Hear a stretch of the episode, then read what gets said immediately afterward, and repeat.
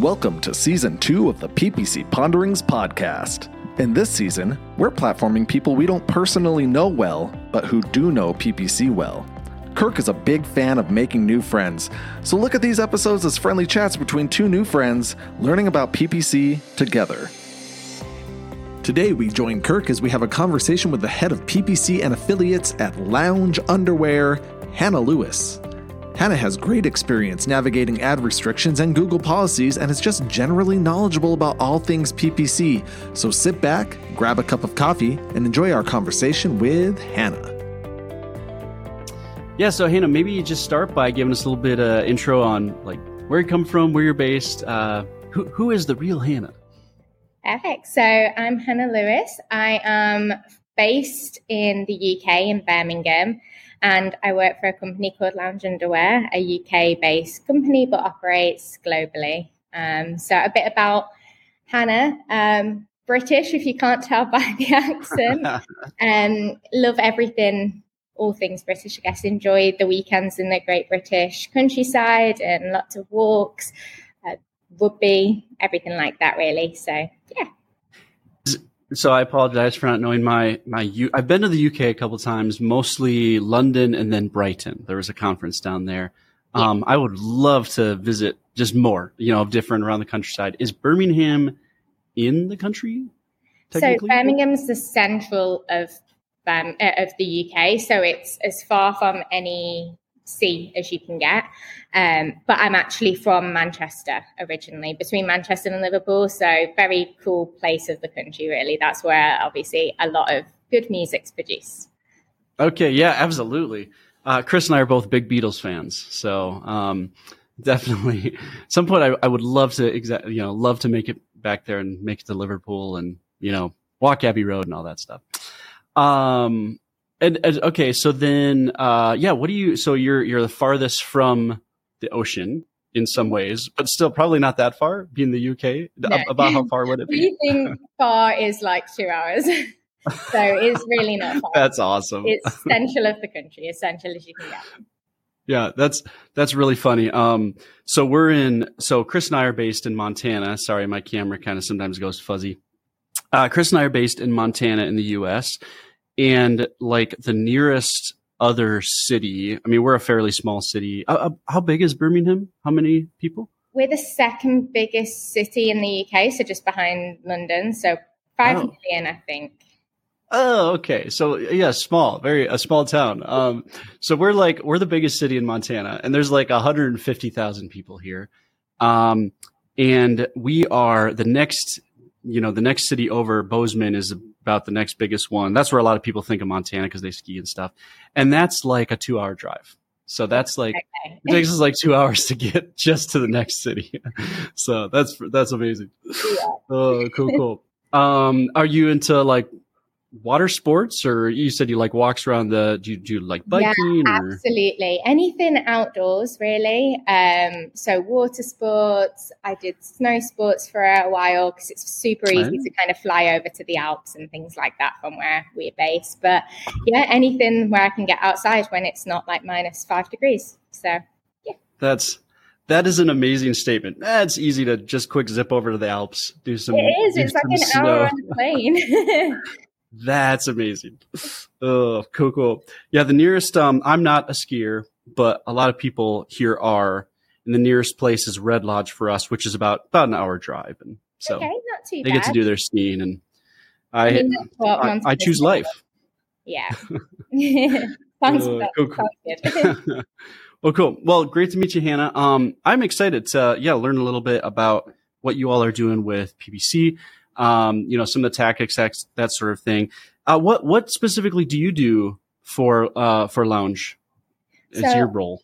I am head of PPC and affiliates, so I'm really stuck into the everyday of PPC. Everything from managing like the team who kind of work on um, the day to day, all the way up to the strategy and how that kind of oversees against all the other digital marketing channels. Um, so yeah, I've been at Lounge now for three years, but Lounge is only seven years old, so it's like half the time that Lounge has been alive, really. Um, so I've seen it go from something so small um, to really getting on that global platform like it is now. Yeah, that's really cool. Um, yeah, and congratulations for that, and you know what what you've contributed as well. Um, what would okay? So, what would be maybe like the greatest PPC challenge that you all have there, and and, and how are you solving it? Obviously, being a lingerie and underwear brand, it poses a lot of uh, challenges with approvals and disapprovals, and obviously negative keywords and everything like that.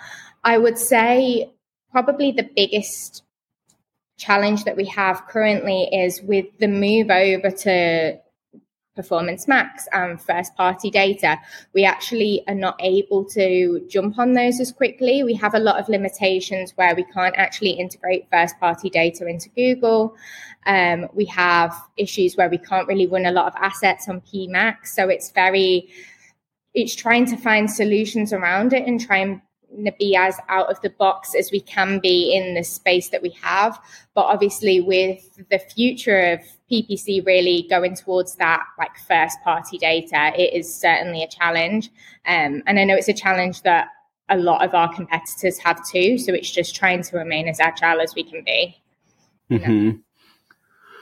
Um, let's see. Yeah, man, I have I have so many questions. Um, one one question, maybe like a big one for me would be how do you solve the problem of you know your audiences being so broad in PPC? Because in some ways, like you know, for the most part, every single person on the planet hopefully is potentially a customer, right? At, at, some level for underwear, right?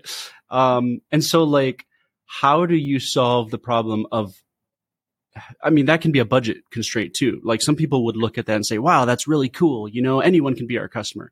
Those of us who have been marketing long know that that's, that, that can actually be a challenge. Cause like when everyone's your customer, especially if you have a lot of competition, it can be really difficult to actually determine who it is, target them and sell to them.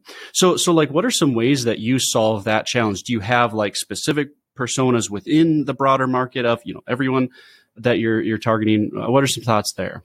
So, although I guess underwear's for everyone, what we cater for at Lounge is mainly women's lingerie. Um, so obviously that's more like more so a certain age bracket that's looking for like the more lacy and sexy terms. Um, so it's very much we layer a lot of demographic targeting over it, especially when we can't use the likes of first party data to get insights when directly inputting that into Google. So we layer a lot of demographics, but we also really try and be a little bit out of the box with how we um, use like search data in that as well. So we'll create like custom intent audiences based off people searching for our competitors. I mean, our competitors are the biggest household names out there. I mean, they're they're massive fashion brands run by some of the most famous women in the world, really. And so to try and kind of jump on that, we use a lot of like custom intent to try and build something from the, that search data, uh, and then a lot of demographic layered on top of that as well. So with match types, um, kind of changing how they have been, you know, I think most people probably listening to this would be a little bit familiar with how match types have just kind of increasingly gotten broader in a sense, right? In terms of like utilizing intent stuff and not just this is the, you know, especially like exact match, phrase match. This is the exact phrase someone typed in. Um, wh- like, like, wh- how are you utilize, how are you thinking about match types along with those audiences that you had said? Yeah, it's a little bit tricky because with the products that we sell can come a lot of problematic terms at the same time. So when you have something like broad match, you really it's really tough to stay on top of like negating out search terms and things like that. Um, what I would say is we use a a combination. So we have like com- campaigns that are made to be that casting the net wide and bringing in like those new terms, whether it's like looking for trends or a new product that people are searching for out there because it's trending on TikTok. So that's where a lot of our audience is anyway.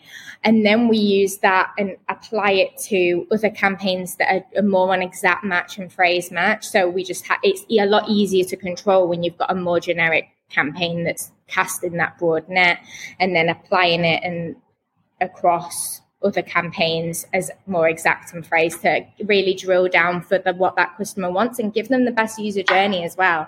Because that's what I found with Broadmatch. You're that might be looking for a very specific type of underwear or loungewear, and you're to end up placing them on the website in a very different location and we've seen that that affects conversion rates and bounce rate and things like that so it's just really trying to create as much of a a hybrid strategy as we can to really make sure that we're remaining relevant in Google's eyes and we're not kind of dropping ourselves out of any auctions by not adapting, but also using a more manual process layered on top. Mm-hmm, mm-hmm. Um, and so then do you have, yeah, I, I really love that, that strategy. Um, like, do you have then different performance targets for, let's say, more of the broader net, you know, broad match audiences stuff as you do like more of the focus. Here are our core terms. Let's hit them with exact and that sort of thing. Yeah, exactly. Um, um, we okay. definitely allow broad match to have a lower return. It's more of our, it's very, very generic anyway, extremely upper funnel, it tends to be. So we allow that to kind of sit a little bit lower. And in many cases, it ends up when you look at like lifetime value or how they perform once they get to the site, you end up making that back just not necessarily in the attribution model that is set. So when we started to look beyond PPC, it definitely made sense to kind of have that approach. And then we just allow the other campaigns to maybe set it a little bit higher to really balance out and create something that works for the business.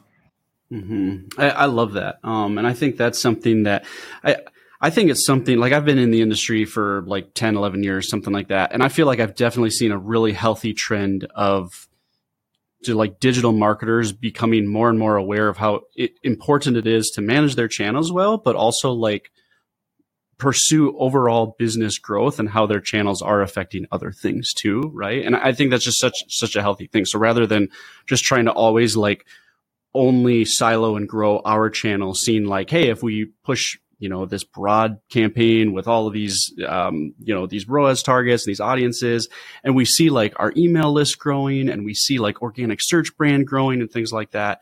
That's like a huge win for the business, and like that's what's going to help grow the business overall. Um, Absolutely, so, and know. we're such a small brand that well, I say small brand, we're, we're definitely growing, but we're still in that growth phase and we're still very much super reactive to these things and able to really look at that wider like scheme of things and we can really measure like that brand uplift. I'm sat every day with the paid social teams the seo teams we're all together so we can really share that insight and i think that's what's really helping kind of have that business growth mindset instead of just putting my ppc hat on all the time. Yeah i love that. Um, so then you know you had mentioned performance max pmax um, where does that like where's that working into your strategy right now? Like what do you what do you think about PMAX? Yeah, so I think as everyone, I was very skeptical to begin with. And I cannot tell you how many tests I've done to compare it to standard shopping and really try and create something that works for us. We're very, very limited with how we use PMAX. We actually mainly use it just for shopping because we can't, we just get rejected assets all the time.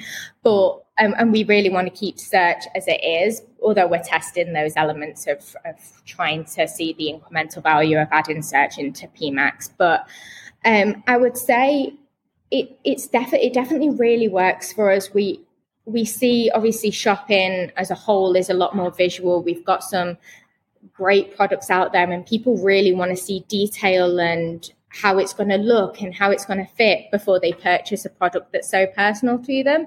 So I feel like that side really works. So it's just really trying to create something with PMAX that we that works in the way that standard shopping works and still trying to apply as much of a manual approach to it as we can, but then really leaning on how like those great parts of the algorithm that actually genuinely work. So we have strategies in place. So we have like our, our normal products that are, are, filtered in, but then we have like a campaign for new in products that we want to push a little bit harder because they might not have reviews yet. And we want to really get that name out there that we now do this type of product all the way down to campaigns for um, high discount because we know that that's going to work for conversion rate. And we also have like a brand campaign to really apply like negatives um, from PMAX into like that brand campaign as a standard shop and to really keep that separate. So we've, we've been really testing different areas and at the minute it's really working for us. I love that. Um, and, and just to be clear, so when you were talking about PMAX and you noted, you know, you have asset disapproval issues. So you're, you're building like you're leaving the assets out and kind of that tactic that's almost serving it like smart shopping campaigns. Is that is that what you mean?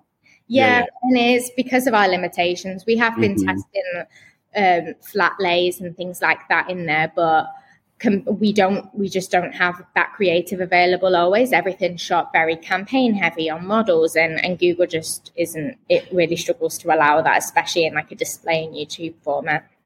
Mm-hmm. So being a being a pro on um, facing disapprovals within within Google, what are maybe some uh, yeah what are some tips you have for other people who also in their industries for whatever reason sometimes they can they can struggle with disapprovals constantly. Yeah, it, it, it can be extremely frustrating. And what I've really learned is that it's okay that we might have disapprovals. Let's lean into something else that really works. So we might not be able to run assets, but how can we really change our shopping imagery to be as strong as possible and really stand out? How can we really optimize the feed to to be that next level and to um, really expand our like impressions and uh, impression share and how we're we're showing on the SERP in a way that we wouldn't be able to do with other assets. So it's just really leaning into the things that the other areas and making them the best possible way that they can be. And in the meantime, really trying to fight to throw a way around approvals, whether it's and if the problem is an image, we'll then look at ways around it. Like we started shooting flat lays because of that.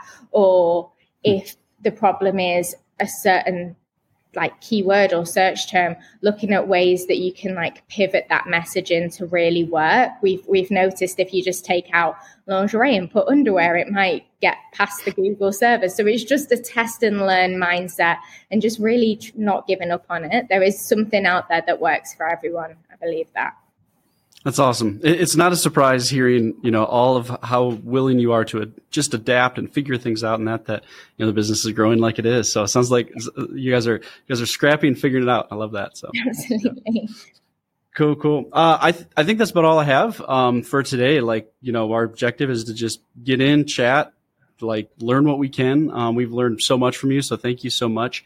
Uh, where can we where can we find you online? Do you are you on uh, Twitter or yeah, do you talk PPC anywhere? Or? Uh, yeah, mainly on LinkedIn. Um, I'm Hannah Lewis, Hannah Jade Lewis on LinkedIn, I believe. So that's the best place to find me. Um, if if you're struggling, apply the filter that I work at Lounge Underwear. That's how I get to people, um, and that's the place. That's where I really interact with all things Google, and definitely share insights of like, of, like what I do and how we can we can really better our strategy. Fantastic. Alrighty. Yeah, head head over to LinkedIn and give Hannah a follow. So thank you so much, Hannah. It was uh, it was a delight to talk to you today. Yeah, it was lovely talking to you too. Thank you. We hope you enjoyed today's conversation. Stay tuned for the next episode of the PPC Ponderings podcast, Keep Learning PPC. If you are a person with a brilliant PPC tactic that the world needs to know about, please apply to be a podcast guest online at zatomarketing.com slash ponderings hyphen guest. If you are enjoying these podcasts, please make sure to leave us a review on whatever your preferred podcast provider is. But in the meantime, may the auctions be ever in your favor.